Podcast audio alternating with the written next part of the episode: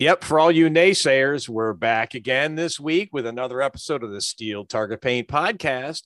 As always, it's me, Jeff Jones, and my partner in crime, Steve Foster. How you doing, Jeff? I'm going great, Steve. You know, it's been a good week. It's been a short week. We had Monday off, and um, you know, having Monday off, I was able to do some practicing.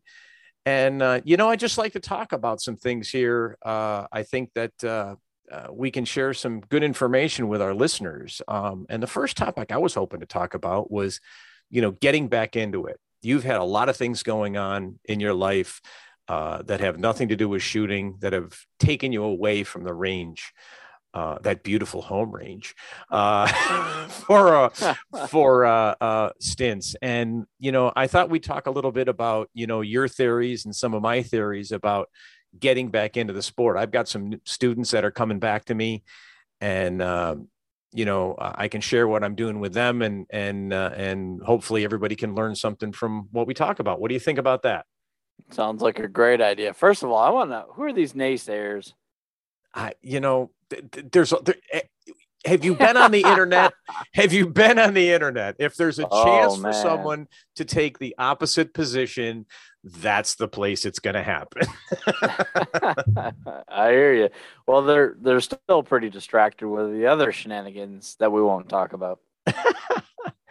so, okay, so you've been you were off for a couple of weeks there. I mean, again, you had family things going on and personal things going on, and you finally decide, okay, I've got to get back on the range. Do you set yourself up with any expectations? So that's a great question. Um, you know, I, I did have a period of time getting ready for my daughter's surgery that we went up to New York for. And then, of course, I was out of pocket for uh, just over a week in the hospital. And then, of course, recovery from there. And uh, sometimes life gets in the way of, you know, new job and all those kind of things. And yeah, let's let's talk through that a little bit. I, I think that shooting is somewhat a perishable skill. Absolutely. Um, I, you know, we've talked about it before. You know, two years ago or so, whenever it was back in June, um, a couple years ago, when I shot that uh, sub 60, you know, that didn't happen overnight. I mean, that was a pretty dedicated tra- training regimen. I mean, you know, shooting multiple times a week, you know, not necessarily just once a week or once every other week. You know, there, there are shooters out there that get to that level and uh, they can pick up right where they left off to some extent.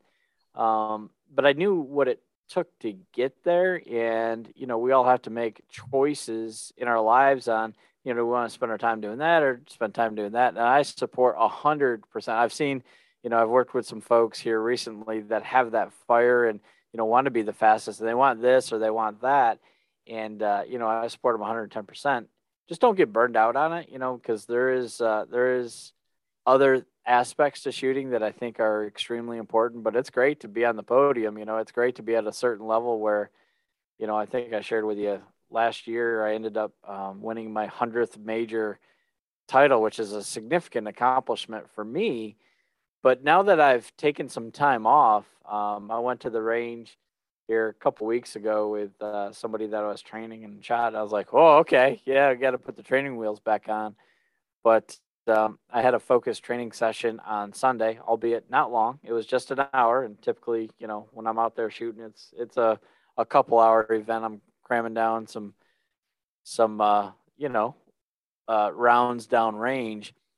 But what I've shared with this particular person, and I share it with most of the people that I work with, is that you always have to start off when you walk down to the range you have to go one for one. So let's say we focus on a stage. I think I got. I've never said that, by the way. I uh, know. I know. You're one shot, one steel, but I know what you mean. So every time you walk and start a start a training session, this is just my personal belief, and this is what I teach: is you know it doesn't matter what the time is. You got to start off your first. I call it because how I train. Not to let too many secrets out of the bag we always shoot uh, we always shoot stages. What I mean by stages is, you know, we always shoot five strings, and then we take the best out of the five, just like we're in a match, because I think you need to train for match conditions. And so on Sunday, I went down there with my rimfire rifle open gun and shot five to go, and I went one for one. You know, it, it, again, it's been a while since I shot five to go. The last couple local matches, I've shot um, didn't have five to go, and you know I I shot a, I think it was maybe like a two 205 207 which you know i felt like it was going to be like a 270 or maybe sure. a three second run because i was just very deliberate going one for one and i was like huh okay. And then as i would in a match i just turned it up a little bit and i was in the 192 193 range. I was like huh just the way i would shoot it in a match. So then i shot a 185 just as i would in a match i shot a 174 and then uh, so I had four good ones, and then I shot a 164, and I missed uh, the elusive plate four. And so I share that with you to say that you know before you work on speed or anything else, and you have to be you have to have that level of consistency, and more importantly, what I teach is control. So the next, uh, you know, so I got my baseline, I know where I'm at, and then I worked on my speed, and then before I leave the range, I dial it to back to my 95%. You know, that targeted edge dial, I, I put it back to 95%, like I'm going to shoot it in a match. And then uh, I think I shot a 720 or 723, um, where, you know, I would sh- hopefully shoot that in a match.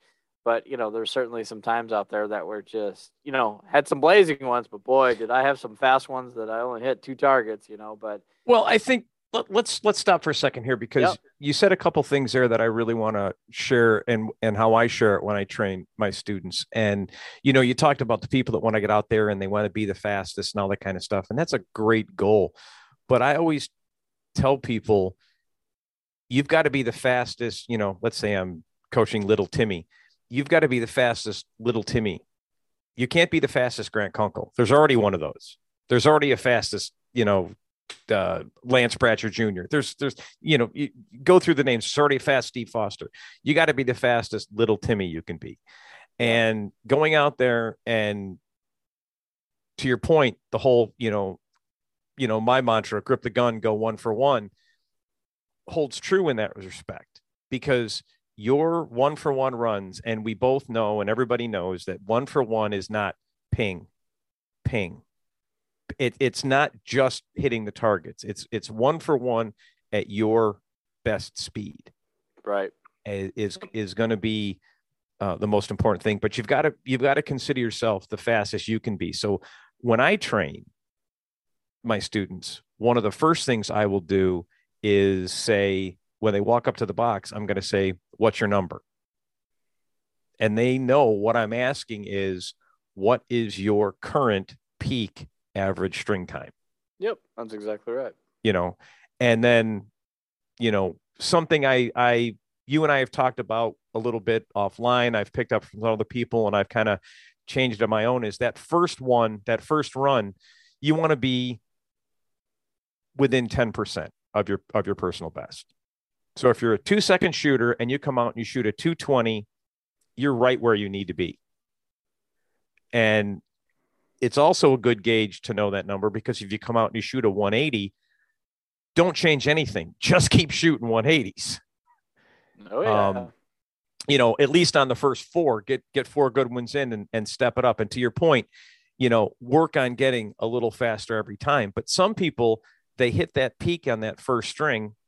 Some people being me and just about everybody out there, they hit that 180 on the first string and the next thing you know they're trying to get faster and faster and faster. And what they end up doing is just missing more and more and more. Yeah. Because they've lost that focus. Um, the next thing i wanted to ask you about is you know i use the amg lab timer. You use them do you when you have that either really good run or or you have a you you have what you feel is a good run you look down at your time and you go wow it, that, that that's not as good as i thought it was are you going back and looking at your draw, your splits, and and trying to pick out, you know, where it was you were slow? Yeah, I think that's a great question. I, I think the opportunity as um, as you shoot more, you you don't have to look at the timer. You know exactly what's going on and where it's going on, and you look at the timer for confirmation of mm-hmm. what you should already know at a certain level and I, you know, that's more experience, grandmaster, you know, top whatever the game. You know it. It's it's it's funny. Um, I did that activity we were shooting. I don't know what stage it was, and um, I think it may have been roundabout, and I think I shot like a 155. And I said, yeah, that that first time was point probably 0.58, 0.6, and and uh, that's why it wasn't a 135 or 138. And they're mm-hmm. like, yeah, it was a it was a 61. It's like, how the hell do you know that? I said, well, I know how fast I, based on my speed, where I shoot that stage when, you know, I'm performing at, you know, where I've been at in the past, and so I think that it's important um, to understand where you need to speed up or where you need to slow down. But the number one piece of feedback that I have for people is is that you need to be able to call your shots and be able to know where you're hitting on a plate or where you're missing a plate. And if you can't call your shot, that means you weren't looking at the dot or the front sight on the target when you pull the trigger. Which yep. you know, it's yeah, you have to give every single target its diligence and. uh there are some targets you can quote unquote cheat, maybe play two on accelerator. Sometimes you can get away with some things. Yep. But you, you can't take any of those targets for granted because as soon as you do, so accelerator is a good one, and I've shared this with more than a couple people. I, for whatever reason, because I, I firmly believe everybody has a shooting tendency, and that's why people come to see me is figure out, you know, what's their tendency, what's going on, and how to fix it to get past a hump.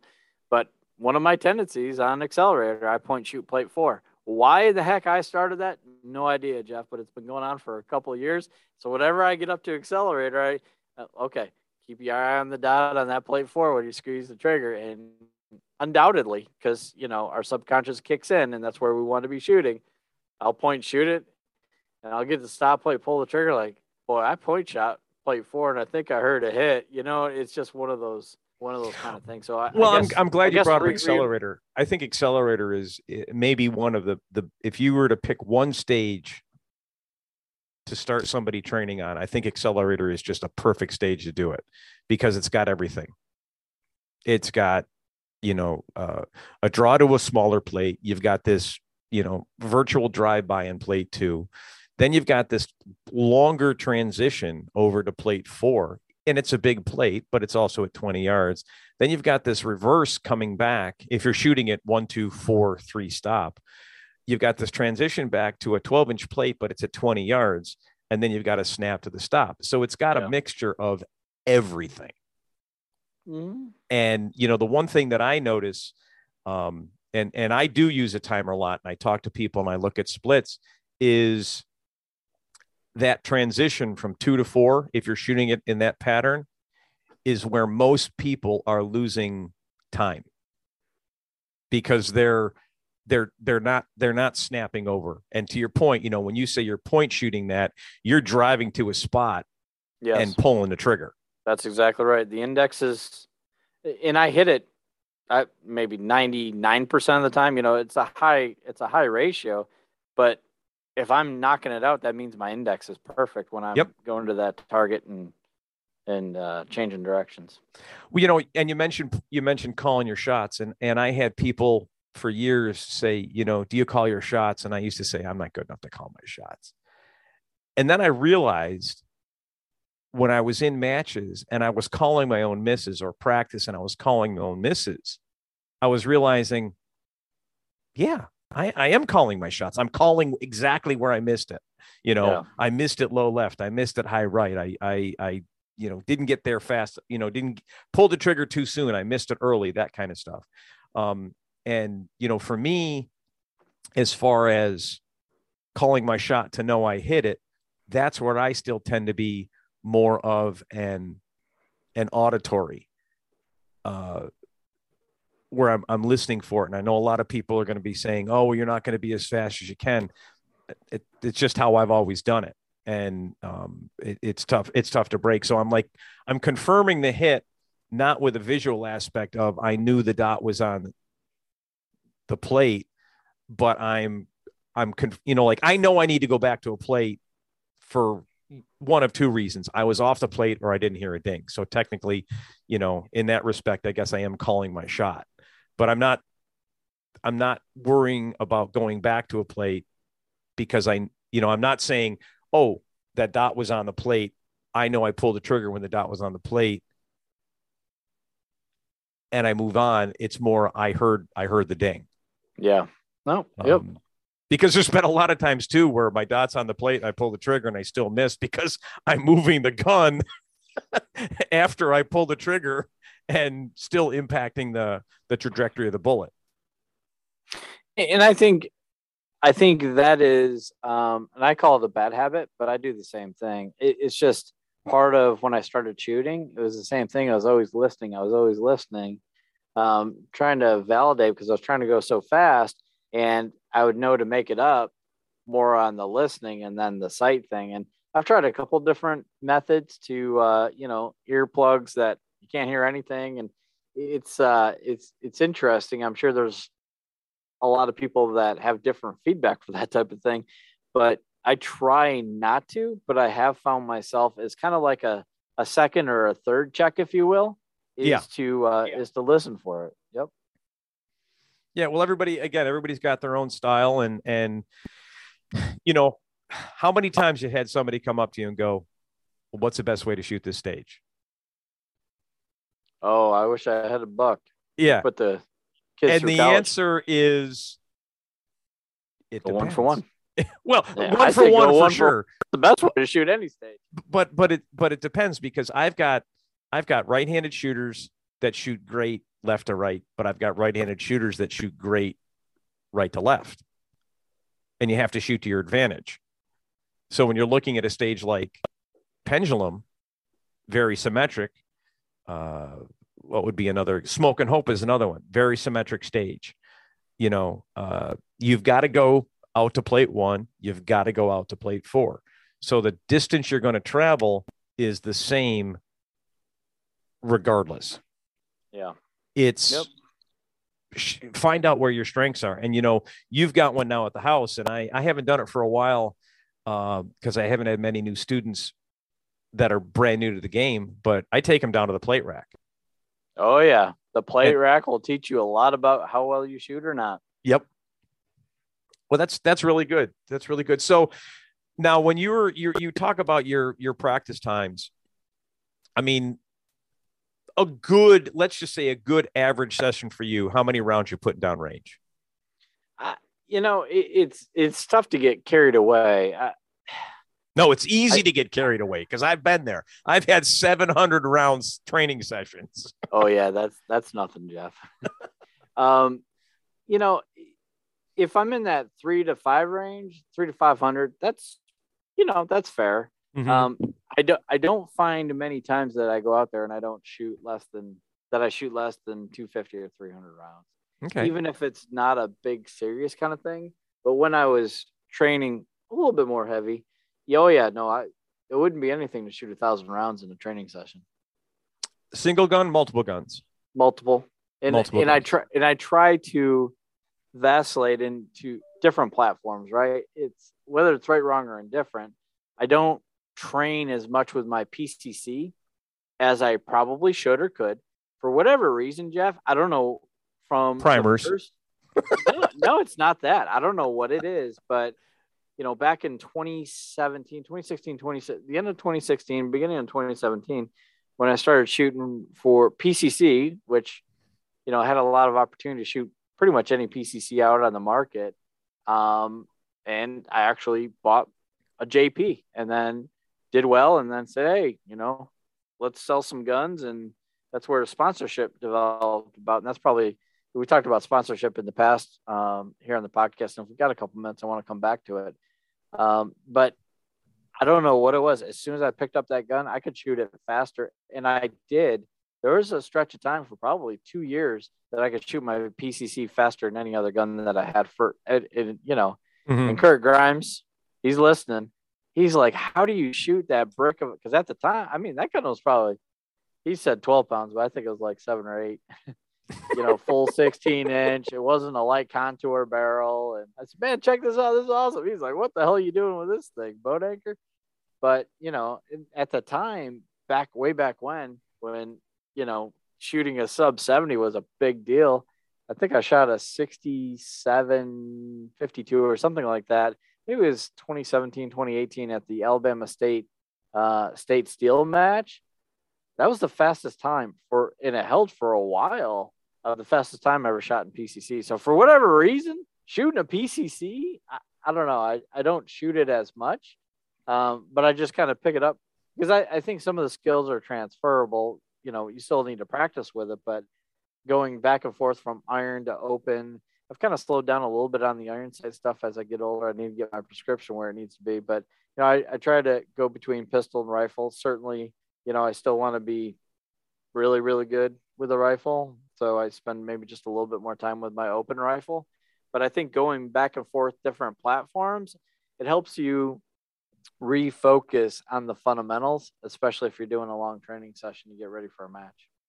Well, you know what's funny because I've I've got a, a bunch of people that are shooting both guns, and whenever they walk up the line, and they they tend to always walk up, and they've got and they're going to shoot their rimfire rifle open first, and that's fine, and they get there with a PCC, and I just look at them and I go, it's just a loud 22. Yeah, it's just a louder 22. There's nothing that's different about it. And, you know, one of the things, and whether it's true or not, but one of the things that I've always thought about with regards to the difference is there's this subconscious more respect for a PCC because it tends to be heavier. It it's you know a nine millimeter uh, bullet is is is more aggressive than a 22, and so people's fundamentals actually are better with a PCC than it is with a than a rimfire rifle at times.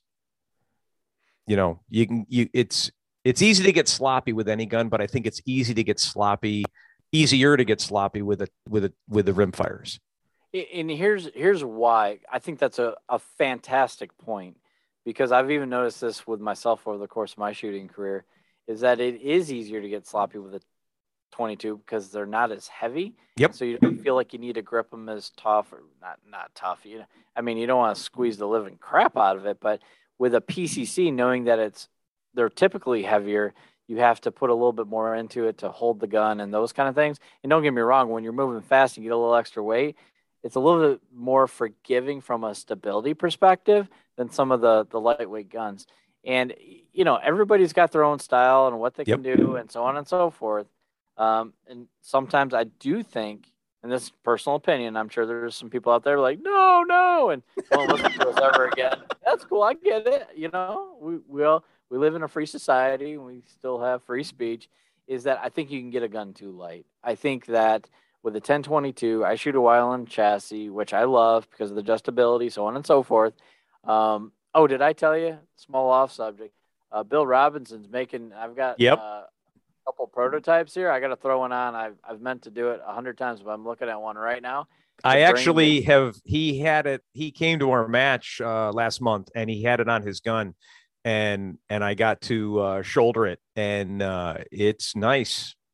Yeah, it feels good, doesn't it? Yeah. I, I just haven't. I just haven't shot with it yet. But anyway, um, I, I think that you, you know, with some of these ultra ultra lightweight barrels, they they may be for some folks, and I think that there's especially if you have um, somebody that maybe not be able to support a gun that's heavy or you know more than you know four pounds or something like that. Maybe I'm thinking junior shooters and mm-hmm. you know, maybe some folks with some disabilities, those kind of things. I think there's a great market for some of these ultra ultra lightweight barrels.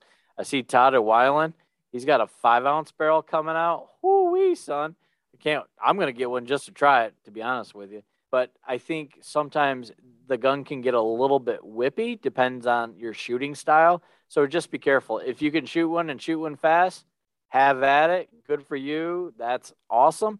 But uh, was working with somebody recently, and I gave them a 15 ounce barrel compared to I don't know, like a 10 ounce barrel, and uh, times times increase just because of the stability. No, it's like a light switch, and so you, sometimes you got to match the equipment to to your shooting style if you don't want to change your shooting style.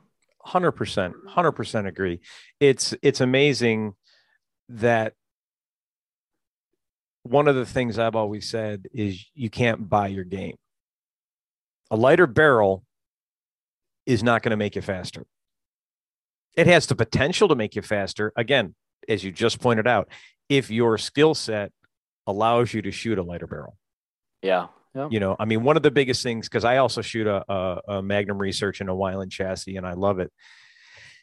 But before that, I shot a Volquartsen in a classic uh, Magpul M22 stock, and I got to GM with it, and I love that gun. I still have that gun. And when I moved to the Magnum Research in the Weiland, it definitely had that whippy feel. And I had to get comfortable with the fact that I had to do some things differently compared to the other gun.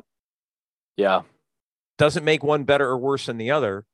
It's just you have to be prepared for that. Um, I noticed it specifically years ago um, when I bought a 2245 light.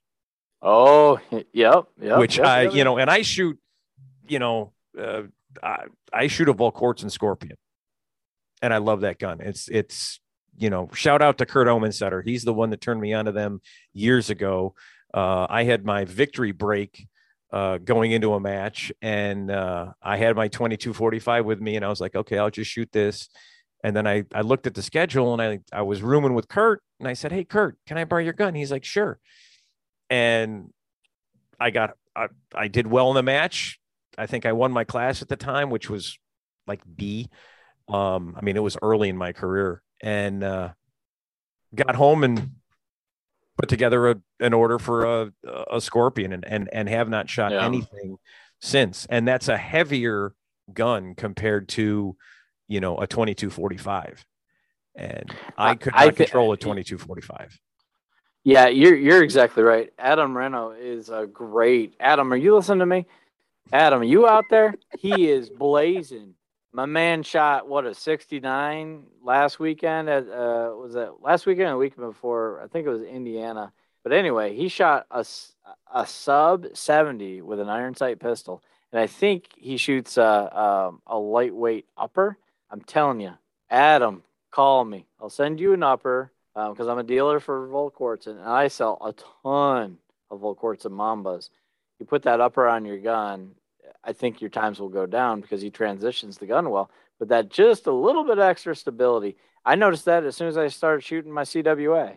I mean, it, mm-hmm. you know, I went my first CWA, which was one of the first production CWAs, was all aluminum, which was great, but just a little bit too light. And then we went to the 2211 style, went with uh, um, a steel uh, frame. Oh my goodness, it game changer. I mean, it, it makes for me, it makes me a better shooter. So, and some of that's your tendency. And, you know, with handguns, one of my tendencies is not to grip the gun hard enough because I shoot a lot of 22s. Yep. And then when I'm not shooting that well, like I was practicing with uh, um, in my open gun two weeks ago, just because, you know, sometimes you just got to keep it fun, right? I, oh, yeah. I, I need to draw and shoot more open, but you know, same thing with a revolver. It's you know, why are we doing this? Because we want to have fun. Sometimes stress relief, and sometimes competition, sometimes building relationships and all those kind of things.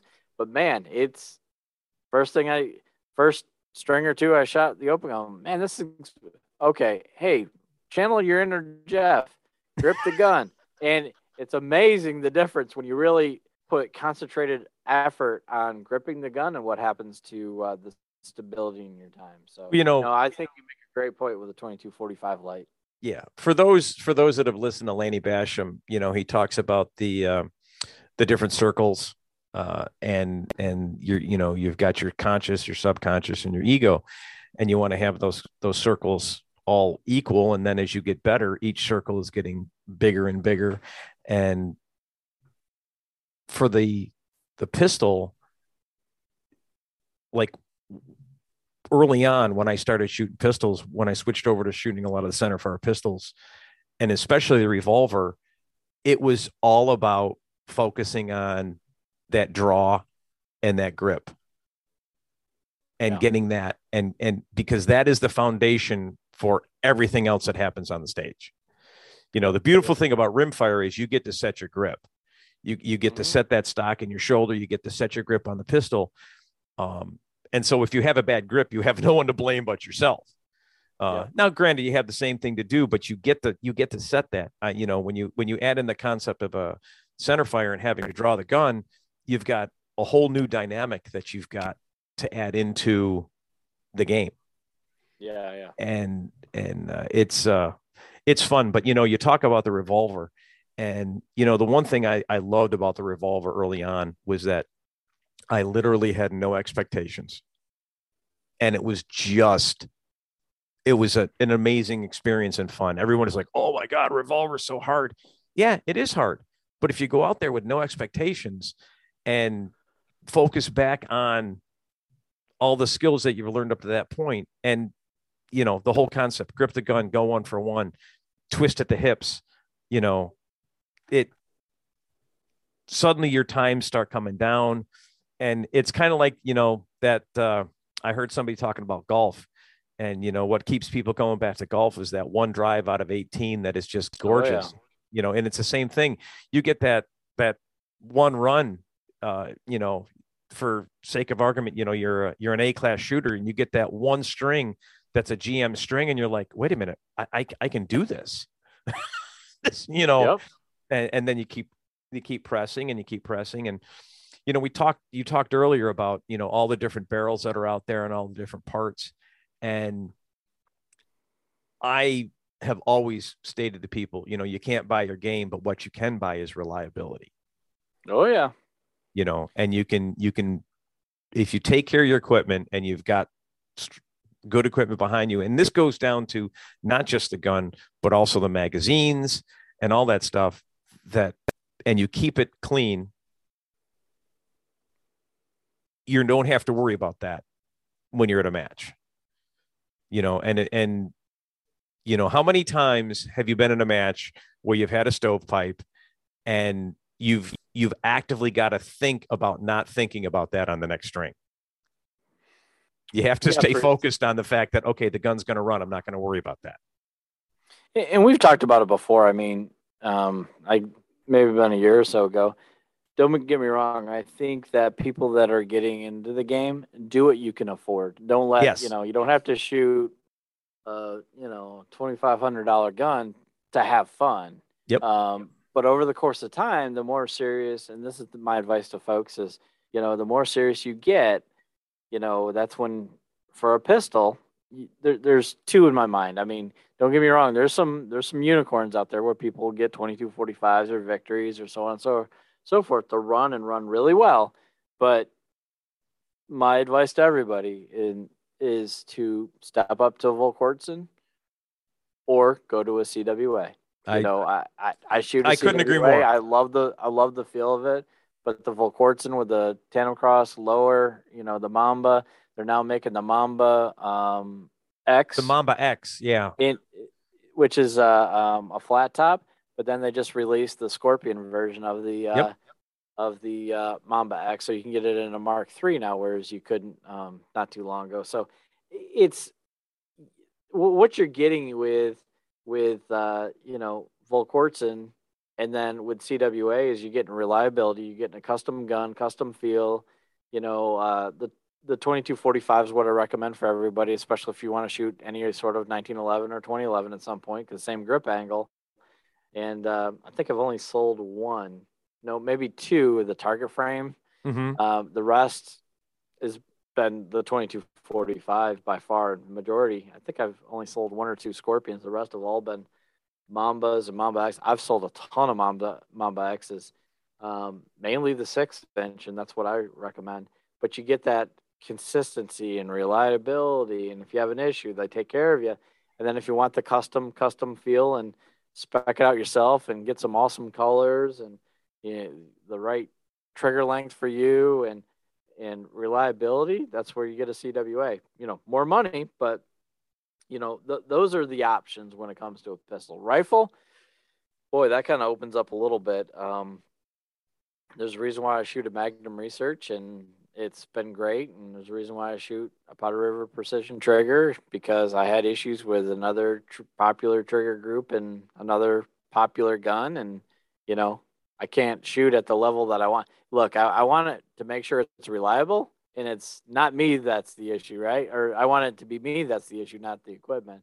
Right. Um, same thing with the Volquartsen. I mean, they're they're great guns, but over the course of time, if you're going to take it serious, you're going to want to step up I know it's a lot of money and do it, you know, plan it out and budget it and put it, you know, in, in certain aspects, but don't be messing around. And the other thing I will say about that, and that's why I'm such a fan of the Weiland chassis and honored that Todd, you know, asked me to give a little input on the chassis, is uh, it's adjustable. You know, you're going to spend a thousand dollars on a rifle, or you know, the Volquartsens are a little bit more money than that. Let's say you're spending fifteen hundred bucks on a gun or whatever that number is, and you you're shooting a, you know, a non-adjustable stock that's you know a couple hundred bucks. Look, spend the three hundred fifty bucks or whatever, and or if you want a colored laser, come see me, Jeff. And well, let's go. Get, let's get let's talk about that for a second because I mean, I started the game shooting a classic laminated stock. Yep. I know you've got a custom painted Big Daddy stock that is one of the laminated stocks. I've got two of them. Yes, right.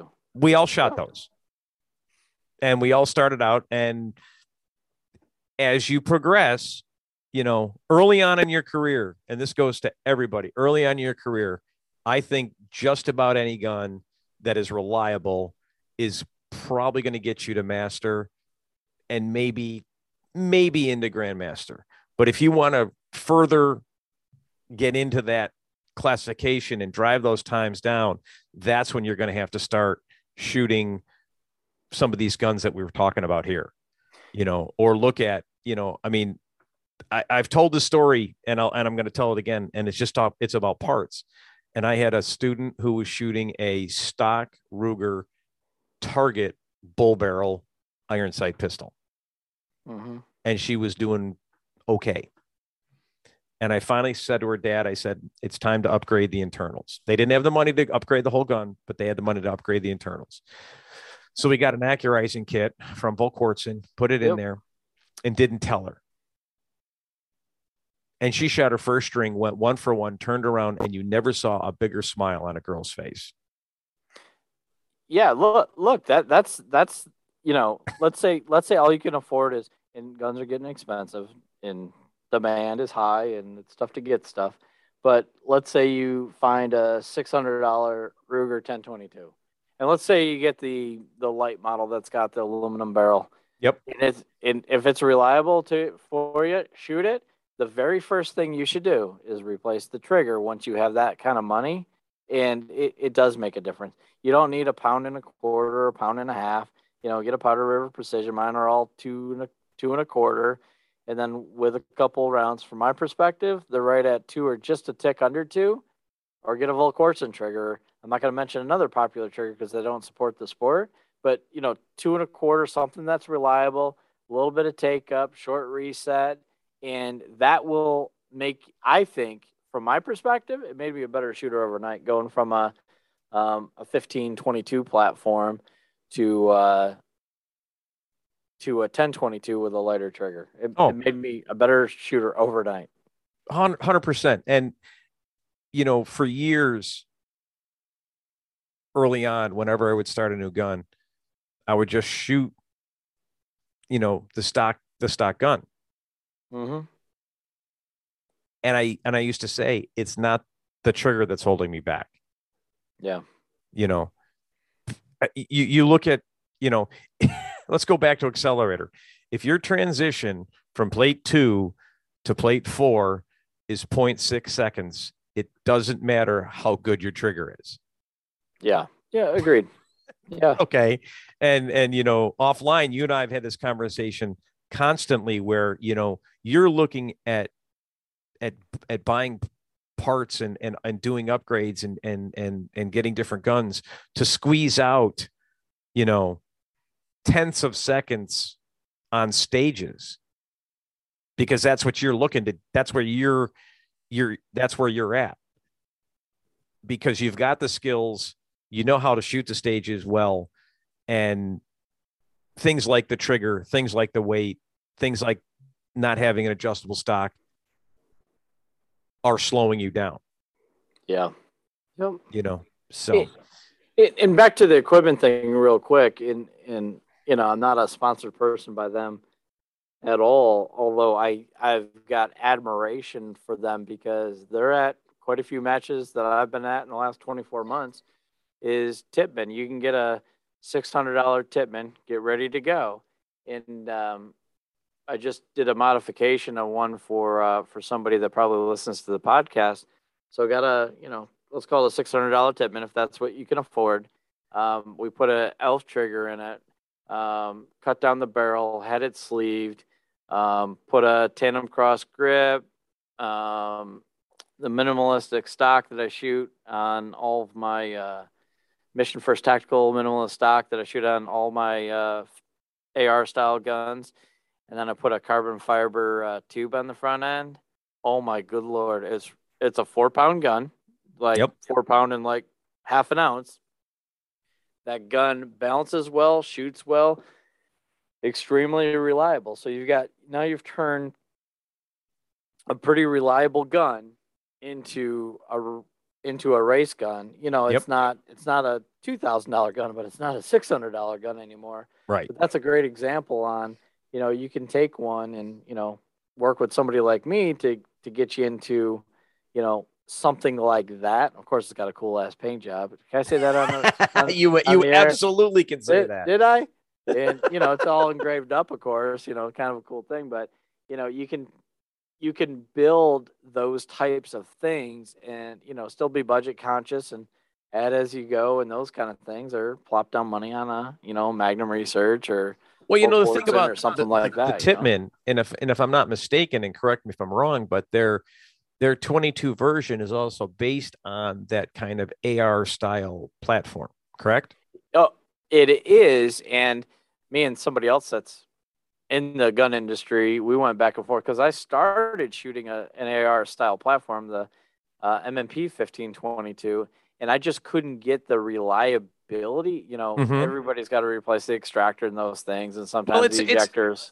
listen, but, it's, but a, it's a good gun. It's a good gun to start. Let's let's let's you know we're not here to diss anybody, but it's also a production line manufactured gun. But but I, I couldn't, you know, outside of the heavy barrel, and some other people have made, you know, barrels that go on those. And again, some people have some and they swear by them. But I had three or four of them. I started off with one, then went to two, and then I had backup guns. But it was something about the poly receiver and the the type of trigger that I tried to lighten. I think there was I was getting flex and maybe the trigger technology like the Elf trigger. Mm-hmm. sit sitting one right here that's all self-contained unit. JP triggers, same exact way. They make these uh, module triggers yep. where you know you don't have to. You do have to you know put in a shim and you know uh, adjust some uh, Allen Allen heads, but you slide two pins in and it's all self-contained. Yep. You know maybe that would have worked in MP fifteen twenty two, but I had a trigger that was supposed to be you know two two and a quarter pounds. I couldn't get it less than three pounds. Most of the time, I was like three, and it's I think it was because of the flex of the receiver, and maybe it's just the gun that I had. But that's a good part about the Tippmann. It's it's it's the um, you know it's it's a budget minded gun when it comes to you know grip and butt stock and those kind of things. But the platform itself, oh, it's it's nice. It's it's aluminum upper lower, just like a regular AR.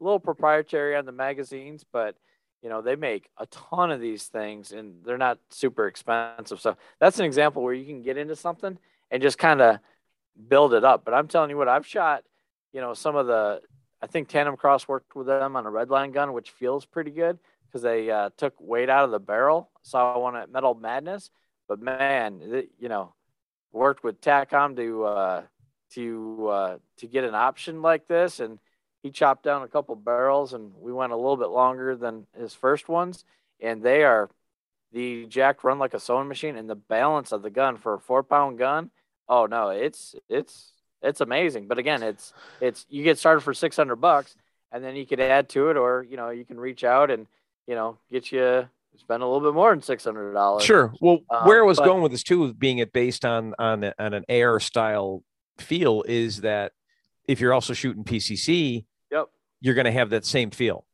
Yep. You know, there's you know there is a different feel when I pick up my PCC, which is a JP, compared to my Magnum research in a Weiland chassis. Yep. And so if you're if you're a, a shooter that feels you want to have your guns all feel the same way, there's an option because you know while there are PCCs out there that uh, don't follow the AR9 platform style, they don't tend to be very competitive. Yeah. There's one, I'm not going to say the name of it, but it's like a tube with a trigger is, is what you get. And, yeah. uh, and, and I've seen people shoot them and, and they just, they're, they're just not set up well for our game. Well, yeah, that's cool. So, so, yeah, uh, go ahead. Go ahead. You got another point. No, I was just, just going to say it's. I can't stress this point enough, Jeff. Is that I, I've had a, I've had a safe full of. I would call them mistakes. I mean, they were because I didn't know. You yep. know, there's popular platforms, and if you look at the top, you know, 20 shooters in rimfire pistol, what are they shooting? You look at the top 20 shooters in rimfire rifle open, what are they shooting? You know what I mean? It's it's no disrespect yep. to some of these other guns, but they're not shooting a Thompson Centerfire 22. And again, I think it's a great gun and yeah, know, all those kind of things. But you know, they're not shooting a Crickett either. You know what I mean? you know, it's uh, absolutely. It's so it, it's model after what they're they're doing. There's a reason why they're shooting them, and and some of them are fully sponsored shooters and they get guns for free. Don't get me wrong, but there's a lot of us that, again, back to the sponsorship thing oh no, I I bought my first whatever, and then I engage with with companies on. But I got to believe in the product, and yeah. But you got to either either go all in as soon as you know you're getting pretty serious, or you want to get serious. Lay down the money and, and, and get what you need to be successful, so you take that thing off the plate. If not, make sure you're buying a platform that you can you can upgrade. And I'm not going to say all shooters will do this, but I know Steve's done it. I've done it. I've seen a lot of other shooters do it. And that is if you want to feel what a gun feels like shooting, grab somebody after a match, make sure you clear it with the match director, the range master, get to a bay and shoot the guns that you're interested in. I mean, Steve did it at, at Worlds and and and you know let me shoot his his new JP5, and he let a lot of other people do it. And I've you know and you know I've been at matches. Um, I I mentioned earlier in the podcast. I borrowed Kurt Omensetter's gun. I I've seen Steve pull a gun out of his car and give it to a competitor to shoot. Oh yeah. I've done the same thing. It's like we want, and they tend to sell themselves. Absolutely. You know, so well, that's Absolutely. really cool. Let's turn the let's turn the table a little bit here. And so we've talked a little bit about you know getting prepped and getting out there. But now let's talk about do you do anything different when you're getting ready for a major? You know, I, have had I've had the same routine. I think we talked about this maybe a year or two ago. I've got the same routine. Um, it's it's not necessarily a checklist, although I started started down that path.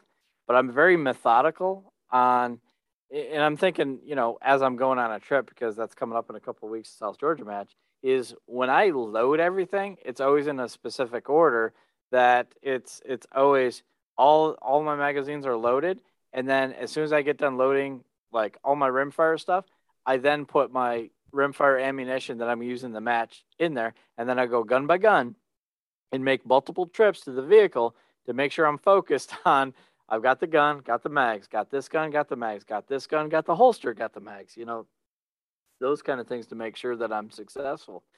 Over the course of time, in terms of shooting preparation, um, you know, major matches, I used to spend quite a bit of time, a couple of weeks, you know, sometimes a month, depending on what's going on, and shooting a, quite a bit leading into some of those major matches. I've slowed down on that a little bit, but if I want to be super, super competitive, it's uh, it's one of those things. It's it's eye hand, brain to finger coordination, and um, that's why you've seen over the course of years when they set up the World Speed Shoot, they always have practice days ahead of time. That's really for people to get tuned up. It's not necessarily practice as it right. is everybody getting tuned up and getting in the zone. I remember when Kenny Nagata two years ago, first time he was shooting the World Speed Shoot, nobody knew who he was besides me.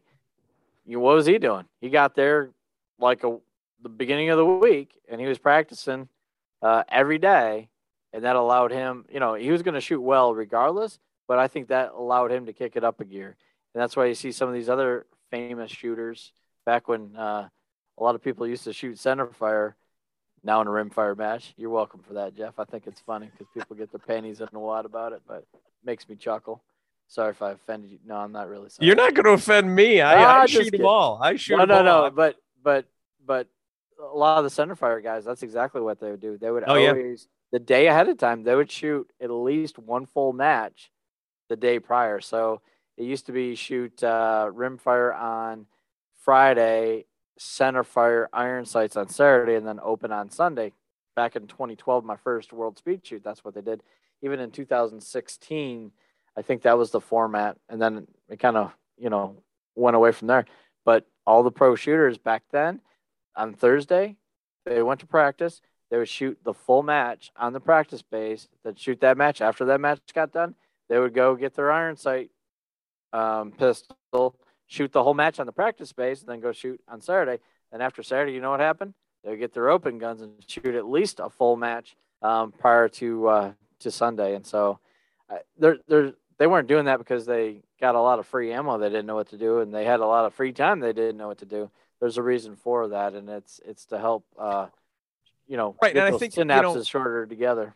I worked the practice bays the last time I worked the Worlds, uh, which was the first year was in Alabama, and uh, what I also learned specifically from those pro shooters, and and I mean I'll call them up by name. It was it was Max, it was it was Casey, it was Jesse, Muneki was up there. They don't. They were shooting two matches a year in Steel Challenge. Mm-hmm. They were shooting back then. It was U.S. Steel and and the Worlds. You know, they weren't shooting locals. They weren't shooting other area matches. Of course, back then there weren't many area matches to begin with. But so it was to your point. It was that tune-up, remembering what they had to do in this game. You know, most of them were still shooting. You know, USP uh, shooting a lot of USPSA. So they're they were comfortable uh, again shooting the gun, but it was getting them focused on what they needed to do in Steel Challenge. Yep. So, well, very cool. Listen, um, you had sent something earlier, and I wrote it down. Um, and you said you want to talk about sponsorship. So, uh, give us your thoughts on that. I th- I think that's. I'll give you just a little bit more than what I already have, and then because I know we're getting probably rolling up on an hour, and you know I could talk about sponsorship for for hours. Oh, we we end. we did an entire podcast on it. So oh yeah. Cliff So- notes. Cliff notes. so so let me share a perspective in you know my role not talking about my role at, at steel target paint as the captain and making selections on you know who and, gets and a hell of a sponsorship who captain you are. Let me just let me just point that out. yeah contracts are about up aren't they no just kidding um, so i was talking with um, a sponsor that i've been with for i don't know probably three or four years. And um, I, I would say have developed a close relationship with them. And you know we hadn't talked in you know a couple months. And you know we talked for an hour tonight before the podcast. And uh, we were talking about sponsorship. One of their kids is involved in something and i won't give out too many details so you can't connect the dots. But you know and his son is trying to get sponsorship for what he's doing and he's got all this stuff together so on and so forth and nobody not nobody the level of commitment that he's getting from sponsors is pretty tough. And the same thing happens in the gun industry. I think there's a lot of people before us that ruined a lot of it for good shooters that are good at promoting products because a lot of companies you know you go and say hey this is what i'm going to do blah blah blah you know if you just go and ask for your handout and you're not going to say what you're going to do for whatever then you know you're not going to be successful to begin with or at least i'm not young enough and built right enough for that you know what i mean jeff Yep, I do. so, so because you know it, it's some of that stuff sells for instead of us old guys. It's it's my advice and listen to my good friend Kenzie. She was on uh, Scott Cortson's podcast talking about sponsorship. Is you know if, if you want to shoot for JP or you want to shoot for this or you want to shoot for TandemKross, how did Mike Baker become? Uh, I think he's the co-captain, maybe the full captain. I'm not sure of Team TandemKross. he got a tattoo. it, it- but that's not what got him there. what got him there was buying the product, believing in the product, Yeah. promoting the product, and and and that's what companies like to see. They don't they don't want to see, well, here's all the major matches I got, and I'm the best shooter in the world. Okay, there's a couple of companies that probably still really, really want that, but that's not what sells product. It really isn't. There's, you know, the top, top, top fraction of one percent. Yeah, maybe that that helps, but um, and, and that's what you know. He was being very kind in his words to me um, because we were talking about some sales stuff and you know we were talking about a certain product that I represent. He's like, man, every time you post about that, it's like my sales go crazy. And I said, well, it's it's not it's not because of um, I just post about it. It's because you go to the range and you don't want you want you want to share what makes your setup successful. And people want that shortcut. People don't want the tuition of you know a, a gun safe full of product. And unfortunately, it takes some of us time to you know maybe make moves here or there to to get the support. At least this is my philosophy of stuff that runs and works and I can stand behind in those kind of things. But yeah, it, it, was pretty interesting. We talked about that for almost an hour. He had somebody reach out to him and wanted XYZ one, two, three.